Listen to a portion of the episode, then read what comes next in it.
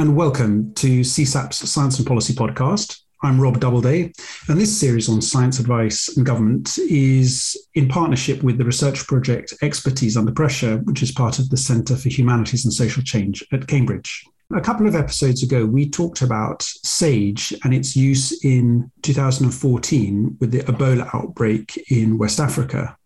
And we particularly talked about the different disciplines that were needed to understand the nature of the problem and how it could be addressed. Today, we're going to talk about an incident when SAGE was called again, and this was in April 2015, two days after an earthquake in Nepal, which took place on the 25th of April 2015. And we're joined today by James Jackson, who's a professor in earth sciences at Cambridge. He's an earthquake geologist and Professor Emily So, who is an architectural engineer, both of whom have worked on earthquakes, what causes them, and what damage they do. And so I want to cast your mind back, Emily, if I may, to April 2015. The earthquake was reported on the 25th of April, and SAGE took place two days later. How did you get involved? Thanks, Rob. Um, I was basically emailed by the Government Office of Science calling for a meeting, as you say, a couple of days after the earthquake, and responded by saying that I'll attend. And with that, a group was convened by the Government Office of Science, and 15 people were on the call uh, to offer their advice and input to the earthquake. Do you know why you were called? What sort of expertise did you have? And, and do you know how the Government Office for Science uh, came across you? Prior to returning to Cambridge um, as a lecturer, I worked with the US Geological Survey um, out in Colorado. And we worked together on something called Pager, which is a real time estimation system that um, disseminates information on the likely fatalities and uh, likely economic impact of earthquakes anywhere around the world. And so, because I'd worked on Pager and my research area was on casualty estimation from earthquakes, I was called in to offer my advice on what um, could be the impact of this earthquake on people on the ground. And I'm guessing my name might have been um, suggested by my colleagues at the BGS and the British Geological Survey and people I've worked with in, in academia. So prior to getting that call, you hadn't had much experience of offering your advice to the UK government. Is is that right? Uh, no, not at all. So prior to this, I was working, as I said, with the US Geological Survey, and I had offered media uh, interviews and been um, interviewed by the New York Times and the likes after the Tohoku event in 2011.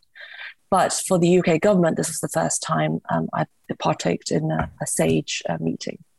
And, and what, so what was, what was it like and, and how did you feel you were able to, to contribute? Uh, to be honest, I thought uh, it was actually quite nerve wracking. It was called very quickly. We didn't know what was being passed on to Cobra, uh, the Cabinet Office uh, briefing room. And the meeting happened at three o'clock on the 27th of April, say two days after the event. And in, uh, they were asking for information uh, for 10 a.m. the next day. So models be to be run um, imperfect information, things on the ground that we were getting only moments before to be analysed, and estimates to be made on what the likely mortality would be on the ground. So, what was it actually like, the meeting? So, Mark Walport chaired it, who was the government chief scientific advisor at the time, and, and the, the, the minutes are in the public domain, so anyone can see the minutes. But what did it actually feel like at the time? There were a few things that were after, mainly the the actual event as what damage could be incurred from it. So the BGS really took a, a, a very uh, big part in the British Geological Survey in chairing that and providing the evidence um, from their uh, contacts in Nepal as well as um, from the global network. USGS, the uh, US team were heavily involved, and they really wanted us to comment on what was already being fed to the Government Office of Science in terms of estimates. And Philip England and James Jackson were also involved in providing information on the likely scenario relating to future earthquakes and aftershocks as well. And so, what was the main the main issue that, that people were worrying about at the time? It's um, twofold. The first is what, what, how much humanitarian aid um, should be would be required by the Nepalese government, and whether the UK having a very good relationship with the Nepalese government would be needed to provide assistance and therefore to have time to plan for that so that can be mobilized as soon as possible.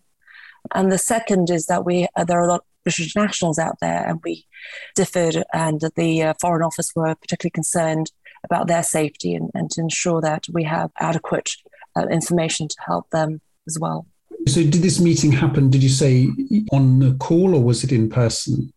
It was mostly people dialed in because it was held in London and we literally were contacted that morning. So, the meeting was at three o'clock and we contacted in the morning and I replied that I would be available online. And, and, and that's how this group of 10 to 15 people gathered. And they already had some information that was fed through from the British Geological Survey and ac- other academics but really the, the, the discussion was centered around what was the likely impact of the earthquake in terms of deaths, injuries, and the displaced, and the likely damage in terms of infrastructure and buildings as well.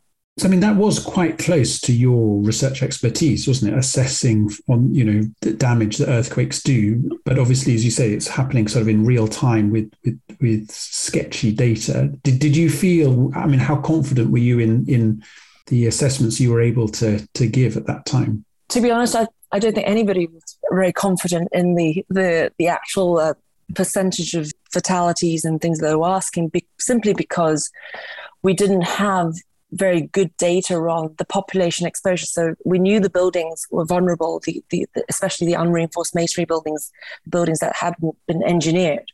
And there are plenty of those in the country. But what we were not confident about were where the people were at the time of the event. And also because it was um, 80 kilometers outside of Kathmandu, the capital, and in a mountainous area, the problems with landslides complicating the, the rescue efforts, but also blocking um, infrastructure and perhaps even wiping out entire populations like it did in Wenchuan in China in 2008 was were all possible. And there was just not knowing really not having that information because we are not locals and we don't know the terrain and the, the actual um, exposure of people um, very well was really the, the, the bottleneck of, of the estimates, really. So Sage only met once in, in this instance, didn't it? I mean, did, did you, what was your kind of feeling after the end of the process? Did, did you feel, you said you were sort of, there were questions about the error bars, if you like, on the kind of assessments you were able to give you know did, did you feel that under the circumstances that this was you know a good operation of a system to marshal relevant expertise in very short time frames what was your reflection on how, how the process worked? We only met once as a group on a call, but I was contacted a couple of times after that just for information or updates on what I thought were the projections of deaths and injuries before the COBRA meetings took place. So I was contacted again by the Government Office of Science and John Rees, also uh, the head of BGS at the time, also on those emails. And so there were some follow up, but actually, what and was the end of the communications when six days later when they stopped any kind of questions of the group and that was it so in some ways i was lucky that the estimates that we gave were in the ballpark of what happened so around 9000 people died and our estimate was um, 10000 to uh, 30000 as, as a kind of worst case scenario so in that sense the, the estimates or the, the information i was pro- providing was in, in the right ballpark, but at the same time, it could have gone either way because the, a landslide could have happened.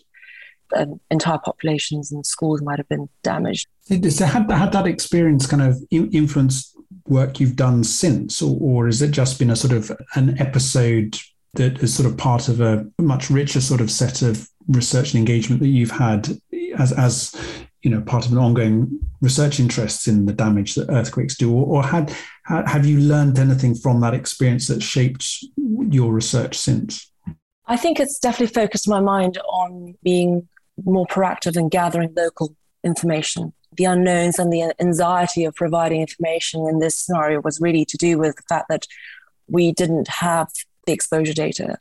Actually, one of the things we did say during the call was that the timing of the earthquake probably saved a lot of lives because it happened at noon on a Saturday when children were not in schools and people were out in the rural areas, they were out in the field working. So even though the, the houses were damaged, they themselves were not uh, injured or killed. So I think there was a lot to be learned from the exercise. But you know, more so in terms of my research, I I have um, stressed on getting more information from the local um, regions, Pakistan, India, Nepal, and this a network of engineers who are trying to do that, standardize the information and, and gather more information from our colleagues all over the world. Thanks, Emily. That's such a great first-hand account of, of what it's like as somebody fairly fresh and new to these kinds of advisory processes getting called in and what it, what it feels like. I think what I'd like to turn the conversation to now with you, Emily, and, and bringing in James, is, is not just so much the processes by which expertise are brought in when there's a crisis or an emergency, but really, you know, what are the expertise that can be drawn on and how are those networks built up over time that can then be called on at moments such as the one we've been talking about. So I'd like to turn to you, James, if I may. You were able to contribute to this discussion. You weren't part of that SAGE process. And I know you were saying that you'd been in Kathmandu just three weeks before, but maybe you could take a step back and tell us how, how, how you had started to get involved in, in the conversations that led, led to your involvement in this. Yeah, uh, there, there's a, little, a, couple of bits of background which I think are important. One is I hadn't really. In, we, I've, I've been part of a group throughout my career. I've worked in the Great Earthquake Belt, which runs from the Mediterranean through to China. O, over the course of several decades, we've worked really with all the uh, earthquake countries between Italy and China, east west, and Mongolia and India, north south working on these earthquakes. But we hadn't had much to do with the British government because the British government, on the whole, is not very concerned with those things in those countries. Nepal was different, and just by pure chance, about two three months before the Nepal earthquake, a, a, completely separate contact altogether, put me in touch with Chris Whitty, who at that stage was a scientific advisor for DFID, because the UK government did have a different view about Nepal. They felt a particular responsibility to Nepal for all sorts of reasons of history which are well understood, and they were particularly interested about that. So I had quite a long conversation with him about what the vulnerability was in Nepal. And there's no con- controversy about this, really. I mean, uh, Kathmandu has had lots and lots of earthquakes in the past. The last really big one was 1934, and before that, 1833, and so it goes back in time. It's not a theoretical threat. People really know about this, and those big earthquakes occur all the way along the Himalaya, and we know quite a lot about the, what's actually happened. So I was talking to him about this, and, and that was all fine. And the other thing, part of the background which matters, is that about 2012 we had put together a particular uh, project to bring together the countries right across that belt to talk to each other about what science could do to try and reduce the uh, risk to humans, to increase human safety, if you like.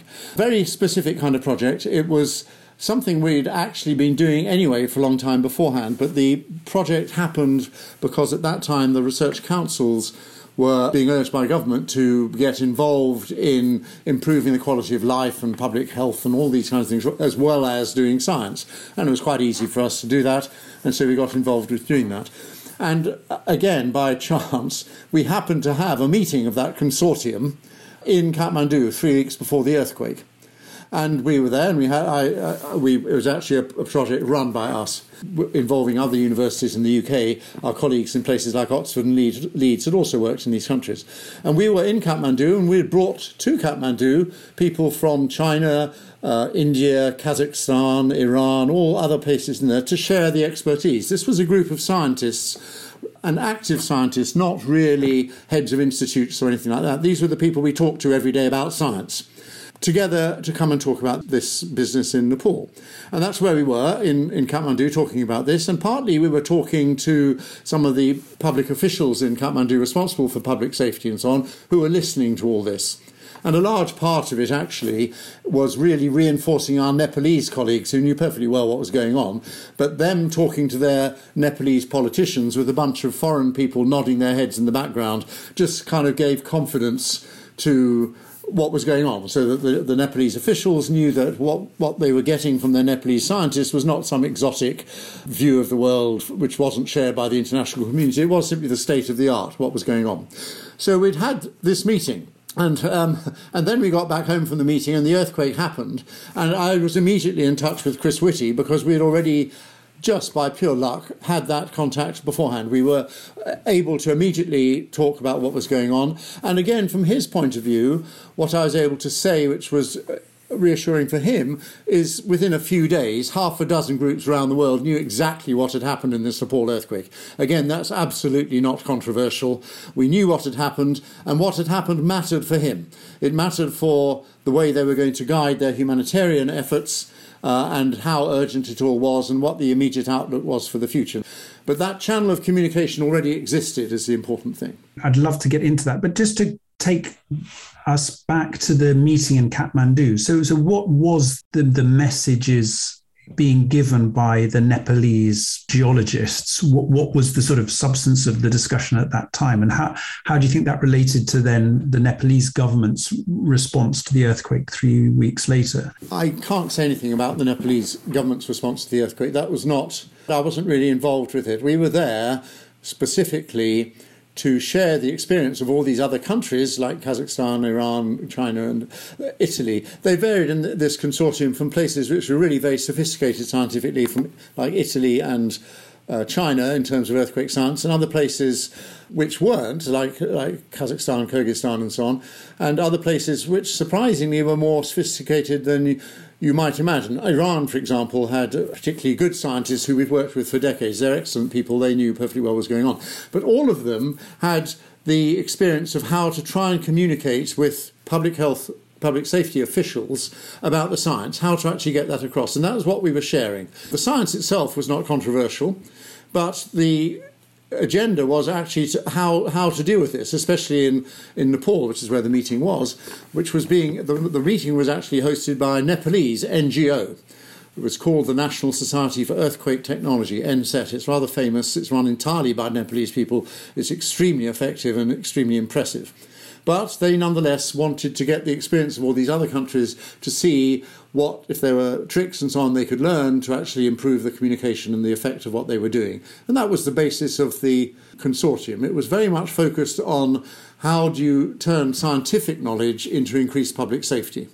And it turns out, funny enough, that in Nepal, the scientific knowledge was the least of it. It was probably one of the best understood countries in terms of the science in that whole belt from the Mediterranean to China. What was less clear was how to make use of it. And actually, NSET had a big part to play in reducing the damage that was experienced in the earthquake as well. James, was that your view? Yes, but they, uh, and indeed, they're an inspirational um, NGO I, I, recommend looking at. They had had programs, for example, for reinforcing schools, and by realizing that in Nepal, 90% of the buildings in Nepal are built by the people who live in them, and therefore what you've got to do is reach the village masons, not the kind of expensive engineered structures. You want to actually talk to people about how to make buildings which are made out of traditional materials like stone and wood in the mountains, how to make them safer. And they were extremely good and on the ball with all that kind of thing. But they said afterwards what they got out of the involvement of this consortium, which went under the rather grand name of Earthquakes Without Frontiers, but it was really just a bunch of scientists from different countries talking to each other. What the Nepalese NGO got out of it was their increased credibility, being able to show to their Nepalese political and administrative colleagues that they were actually in touch with the international community and they were quite aware of the state of the art in terms of what you could and couldn't say about the hazard itself. Uh, that was their main benefit from that. And indeed, uh, that meeting was had, had that particular effect on them. So that afterwards we had similar meetings in Tehran and Kazakh, in Iran and Kazakhstan, where the Nepalese went to those meetings because the Iranians and the Kazakhs said, "Okay, this is actually what really matters to us. We need our politicians to have more confidence that what we're saying to them is actually." How it is. That is the state of the art. It's not this, not our institute trying to get more money from the government. It's not some exotic one-off interpretation of what's going on. It is actually what is possible and what isn't possible. So after the earthquake, then on the 25th of April, you said you were able to reassure Chris Whitty that there was a sort of a quite a clear scientific consensus about what happened. So, what what was that consensus, and, yeah. and how reassured was Chris? Yes, well, I don't know how reassured he was, but I, I, can tell you what actually happened is that everyone was anticipating a repeat of the earthquake in 1934, which was a lot bigger and it killed 10,000 people. And people had thought if there's a repeat of that, given the increased population and the increased vulnerability of all the various lifelines and infrastructure, probably 100,000 are going to get killed next time. That's what everyone thought. Now, what actually happened was the earthquake in 2015 was about half the size of that 1934 earthquake, and in geological terms, it did half the job. Right? Earthquakes happen because rocks break and slide over each other, and the 1934 earthquake slid 10 meters from a depth of 20 kilometres to the surface. The one in 2015 slid half that amount, 5 metres, and stopped 10 kilometres below the surface. So it was quite clear it has to finish the job sometime. Whether it finishes the job today, tomorrow, or 10 years' time, we're not able to say, but it, it was within a few days, as I say, half a dozen groups around the world were all in total agreement that it hadn't finished the job. And that was why the earthquake was smaller than everyone anticipated. That's why few, many fewer people died. But it was quite important to convey the message that this was a wake up call. Right? The bit which is actually the most dangerous bit, which is the shallow part between 10 kilometres and the surface, which is right underneath Kathmandu, didn't move that much but it's, it's, it's a bit between Kathmandu and the Indian border. And when it does move, yes, there will be a lot more damage and landslides and, and breaking of communication routes and so on. And so it was really getting that across because after these big earthquakes, the tendency, not surprisingly, of, of the media and the public is to say, oh, the last one is 1934 and this one was 2015. Uh, it'll take them 10 years to recover. And it was important to say they haven't got 10 years to recover. That it'll maybe we'll finish the job tomorrow. And so actually, you need to be on alert for what's going to happen. There are always big aftershocks, and there was a big aftershock in this case uh, a week or two later, which did further damage. But actually, finishing the job is a really serious hazard, a serious prospect which you have to be prepared for. And the, and so what we were able to do with Chris Whitty was say we can, to some extent, monitor this because the job could be finished in a way which is dangerous or a way which is not dangerous. It could finish the job, it could slide up to the surface very, very gently, just like a, a simple slow sliding to the surface, in which case there's no shaking, nothing would happen. Or it could finish the job in another big earthquake. And actually, by monitoring what's going on, we can tell the difference between those two things. Uh, and it wasn't just gently sliding. It remained locked, loaded, ready to go like a spring. And that we can actually tell by looking. And that remains the case today, and it will finish the job sometime. But the fact that you're able to implement the the monitoring plan and be able to do better next time in terms of getting the information is really down to having this project and the network already in place and having the consensus from the global community of scientists as well. Yes. So, although this project started in 2012, I must emphasize we've been working in these countries for decades. And, and things come and go, and there are periods of 10 years where you can't really go there, you can't do that much. But at the scientific level, and this is not just scientific, but this is essentially humanitarian, it's science for uh, public safety. It goes under the political radar. We had perfectly good continuous relationships with the scientists in Iran all the way through that period. We were able to help them do things they couldn't do. They could help us by going into the field and seeing what was happening at the surface, which we couldn't do. And there was a relationship of trust which had built up over a very long time. And that's actually what made access to all these countries much easier. Right? So although the British government really hadn't been concerned with famous big earthquakes in those countries, uh, you know, the Bam earthquake in 2003 in Iran killed 30,000 people. It wasn't really a British concern, but nonetheless we had worked with that. We had worked with the Chinese on the Wenchuan earthquake, which killed 80,000, and so on, all the way through here. And, and there was a considerable relationship of trust there right across that, that consortium or partnership. And that, that is actually what allowed it to work. What are the kind of conditions that make that possible? That that build up that trust over time and, and keep that network alive. What do you how do you account for that? I think it's it's surprisingly easy to do. It doesn't involve very much money. It involves exchange of people coming backwards and forwards, students talking to each other, inviting people to meetings, going there on joint field trips. We had steadily over the years run little training courses and so on in these countries. It's really peanuts that's involved. What what you need is, as you say, contact which builds up trust. And there were several people in those countries who now run the geological surveys or the equivalent, the people who have to talk to their ministers, who were students in the UK or in Europe, in France or Germany, and so on. These people we've known for a very long time. And that is such an easy win that it, I'm just surprised it doesn't happen. And, and, here's another interesting aspect to this because we were thinking in 2012 what to do, um, because you do need a certain amount of funding just to share expertise and to and meet up and, and go into the field and investigate these earthquakes together and so on. And we were wondering what to do. And it was an American colleague who said, Look, there's no other country in the world that has contacts in all these countries between Italy and China and Mongolia and India.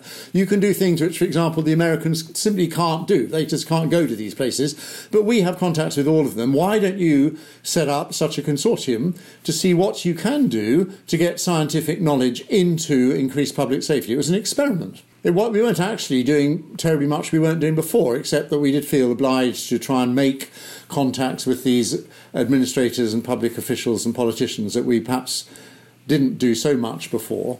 We just had to be there and nod our heads while they told each other what to do. It took all the sort of heat, you know, Iranian politicians listening, listening to Iranian geologists with people from all these other countries just sitting in the background nodding their heads in agreement. But actually, it was extremely effective. One of the greatest frustrations of working in academia is that you have these great research projects that end, and yes. there there's very little incentive to maintain them if you know it's it's about a network and, and an earthquake doesn't happen and we don't have an, another novel piece of research to to publish. And I wonder, James, what we can do really as a community to harness that trust and network that you've talked about, the, these friendships and relationships that you build up, and to make sure that it doesn't fizzle out. And we then can, as a, as a, as a collective, offer the right information at the right time to the right people. I think that's a very important point because this was an experiment. No one quite knew how it was going to work. And the bit which worked extremely well was exactly that being able to reinforce and help people in their own countries.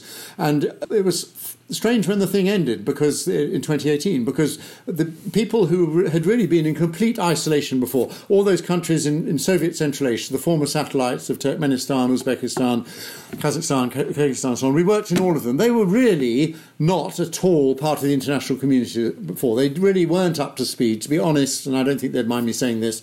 You know their level of understanding of earthquake science and how the world works was below our sort of first year undergraduate level and uh, by the end of this project, they were really up there. They knew who to talk to. They felt on a real crest of a wave, and we just had to drop them right? Because the, the thing came to an end because the money was provided through the research councils, and research councils are used to projects having a, a beginning, a goal, and an end, and then you work, walk away and you do something else. You know, you, you either measure something or you make a gizmo or you do something you're going to do. And the idea that what you've done is actually foster human relationships and increase the human ability to do things in those countries which doesn't need much to maintain it, but it needs something. It does need a continuity. No one really thought about that. And I think actually, it, it, in a sense, it's rather irresponsible to work, walk away from it. If you're going to do, get involved in this way, you should take responsibility for doing that. You've raised people's expectations and capabilities and indeed desire to do stuff, right? And you've, you've made places which were not functional functional and the truth is, they do need people. They do need people who are a bit more experienced and a bit better connected than them to keep that going.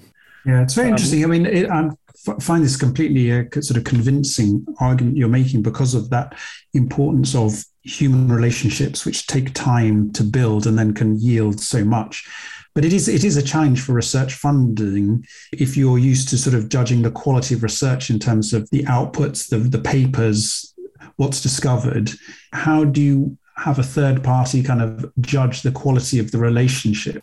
That's true. You have you have you do have to do that. But and and we had perfectly amicable discussions with the research councils about this, and they could understand what we were saying, and I, I think they were sympathetic. But they just it just wasn't what they did. They had no experience, as you say, of how to assess the effectiveness of that or how to actually do it other than you know through competitive grant rounds and so on, and they just felt uncomfortable by it. I think we, uh, what what had happened there was this wish from the government. If you remember, it goes right back to when the government wanted to ring fence the science budget and ring fence the overseas development budget. And then they thought, well, okay, let's try and get one to do the other uh, at some level, which is not a stupid thing to do. It just provides this aspect of responsibility which wasn't there before. That's all. And no one had thought about it. No one quite knew what to do. And indeed, nothing has happened since. Right? But it's still the wish to in, include in scientific projects this sort of public good impact that goes with it. And it's not a silly thing to do, it's a, it's a sensible thing to do. But there isn't much understanding that it comes with responsibility, I think. Yeah. I mean, sorry, Emily, you wanted to come in. I was just uh, nodding and agreeing with James. I think the we all make contacts abroad, and there's a, a definite push from, from the research councils to involve countries, developing countries especially, where they, they lack the uh, resources and the intellectual properties to help develop their the capacity. But they're, they're very short-sighted in the way the funding works but also in personnel. So you know people go from place to place and, and they, they lose the contacts and, and the list of contacts that are held by for example sage are not regularly updated or they don't have a, a key list of uh, stakeholders and people involved. And so it becomes a group that is through personal contacts. And I think that's, in my mind, given things like earthquake don't happen very often, is not very satisfactory in the fact that, that um, actually the science is changing and, and where we should be heading is a community where perhaps we meet more regularly and we have established agenda where things are discussed, as James says, where people are able to discuss the state of the art and convince each other that what they're doing in their country and how they're progressing is something to be proud of and uh, to be disseminated beyond their the borders, beyond their frontiers. Yeah, I mean, if I can add to that, I agree with you completely. But and and there's another aspect to this which is worth thinking about in this conversation. How come that the UK, which has no earthquakes, was central for this entire consortium going from Italy to China and so on. And you could do exactly the same conversation about volcanoes and tsunamis and so on. And actually, there's quite an advantage to not having these things in your own backyard. If there is, you are, as Emily will tell you, working for the USGS, you have to be, if you work in California, you, of course you are concerned with the San Andreas fault and so on. It's in your backyard. It's a real responsibility to be focused on that. We are not. And when you look at those countries across that earthquake belt in Asia, uh, many of the people who are the leading scientists, earthquake scientists in those countries, were trained by us or by our colleagues in France or Germany or even in America. And that's why they're, they're well connected, they're influential, and it's a very easy win for us to, kind of, to, to do more of that. Right? And we don't do it nearly well enough. The fringe benefits, as it were, the long term soft power from training a few PhD students from these countries in the UK or in Europe is enormous. It's enormous. It really has long lasting effects over decades. Uh, and that is what we as universities, I think, should try and do more of. Right. Well, it's, it's one, I mean, it's interesting because I mean, there's one thing to fund and attract and bring in that mix of students. It's another then to you know nurture and continue the networks after they return. And obviously, in this case, you know, you and your colleagues have managed to do do both those things, which I think is what makes it such a you know compelling case or example to explore some of these issues with. I wonder though, is in, in the remaining few minutes, if we could then turn to, as it were, back to the question of, of how governments then use this kind of insight and, and what is the Nepalese government supposed to do now, and what is the rest of the sort of world interested in Nepal supposed to do with this knowledge you're giving them, James, that to expect at some point between tomorrow and decades into the future, another quite substantial earthquake that could could be extremely damaging. First, from your point of view, James, as a sort of earthquake geologist, and then perhaps from Emily's point of view, thinking about the sort of the engineering and the policy side, what is the government supposed to do?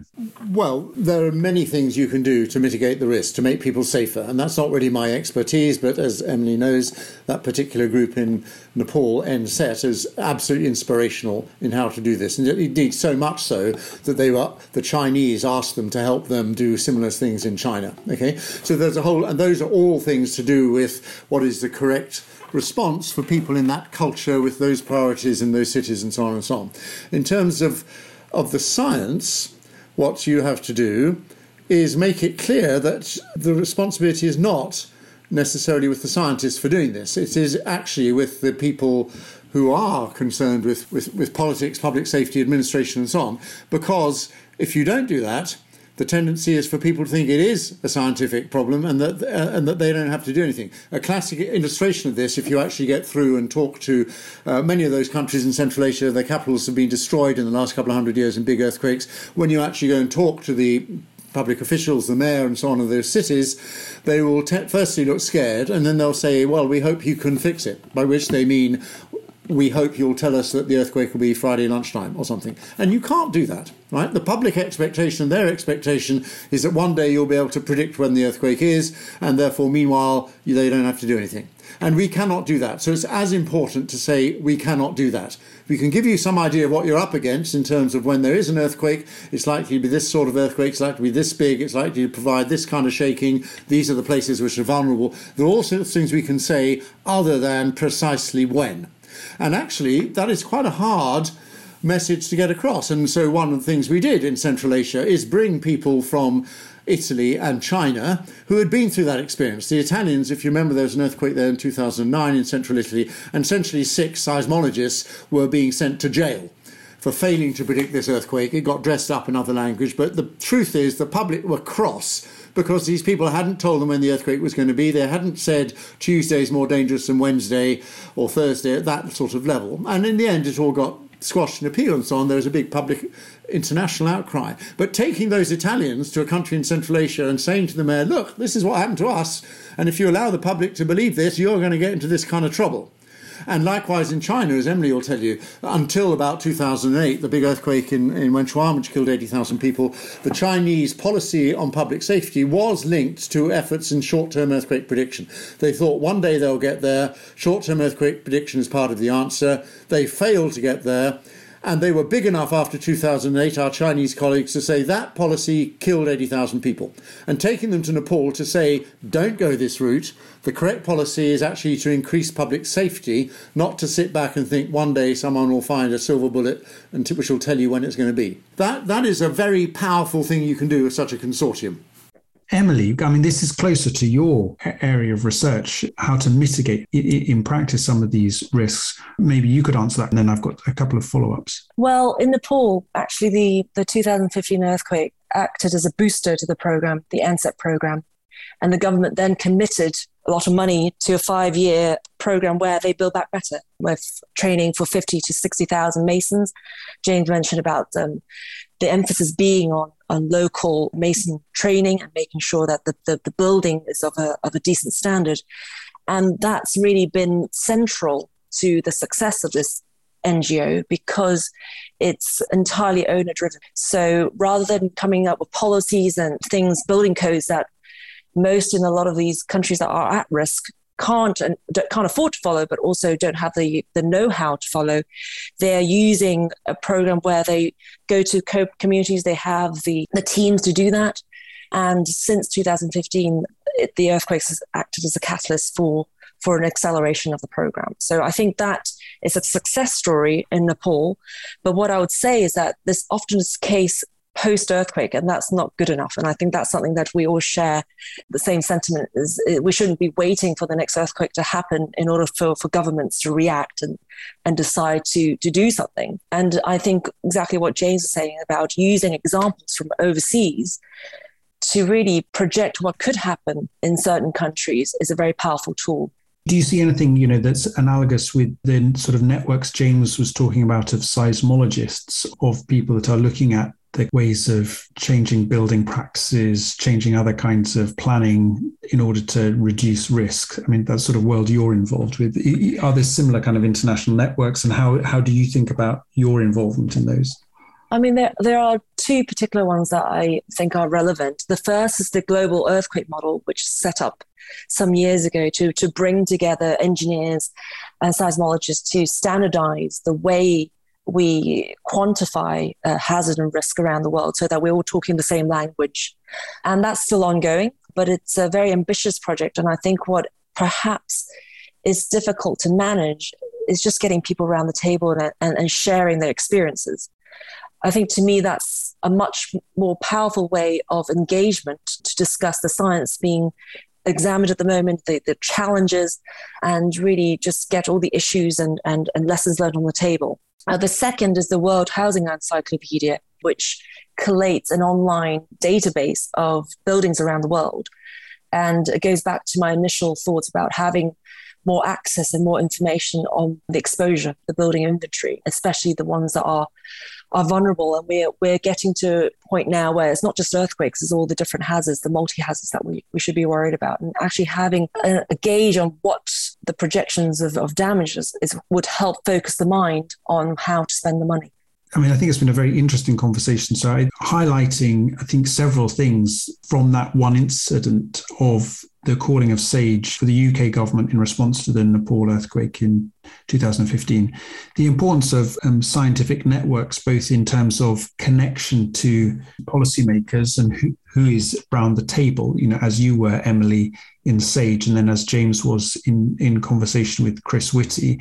But then you know the networks that you're drawing on that precede by decades those conversations and they're networks of uh, students and colleagues meetings research projects and i thought it's you know a really fascinating case study of the different elements that are woven together to create those connections and relationships that can then be drawn on. And, and james's point about the, the sort of the cross assurance of scientists and experts and policymakers from different countries hearing from each other and hearing being endorsed uh, the sort of endorsement and being a very important part of the role that those networks play. And it's interesting then as we think forward about you know how can the UK government strengthen its scientific advisory processes? Clearly what the message from this conversation is that you kind of have to start way earlier in investment and nurturing of the kind of the ecosystem and network of expertise, which can't be just thought of in terms of the UK, but is thought of internationally. And when you have that right, then then you've got the grounds for drawing effectively on the expertise. Of course, that doesn't solve the question about how do you draw on the expertise, how do you ensure it's the right expertise is marshaled at the right time in the right way and then acted on but it's a sort of necessary precondition. Any final final thoughts either James or Emily? Well, I think the difficulty, I think, for the people who want to run SAGE, you know, the scientific advisors, is how to tell, and then they get advice from all sorts of directions, how to tell what's any good and what isn't, right? and they haven't got time. I mean, generally, the, sci- the scientific advisors in, in, in, in the ministries of state are really busy. You know, they're being rushed off their foot from one urgent, maybe emergency to another they haven't got the time or ability to actually say whether the advice they're getting is sensible or not. And Emily will say will tell you. I agree. I think that very often, uh, you know, there's conflicting advice or advice which isn't the consensus. So actually, what you I think have to do is get involved the people who advise the advisors. They're the people who, in principle, have the time to sit back, as Emily is saying, okay, well, supposing we do have to deal another time with, I don't know, anything, foot and mouth, hurricanes, tidal waves, how do we get together a group together and just see what what is understood, what isn't, you know, what's controversial, what isn't, and then you have some idea of who to go to. But generally, those people are equally busy chasing after the scientific advisor. So I think that is that's the that's the difficulty of the political estate is that they're all terribly busy. And ideally, you'd have a bunch of people in the background advising the advisors who have the time to find out these things.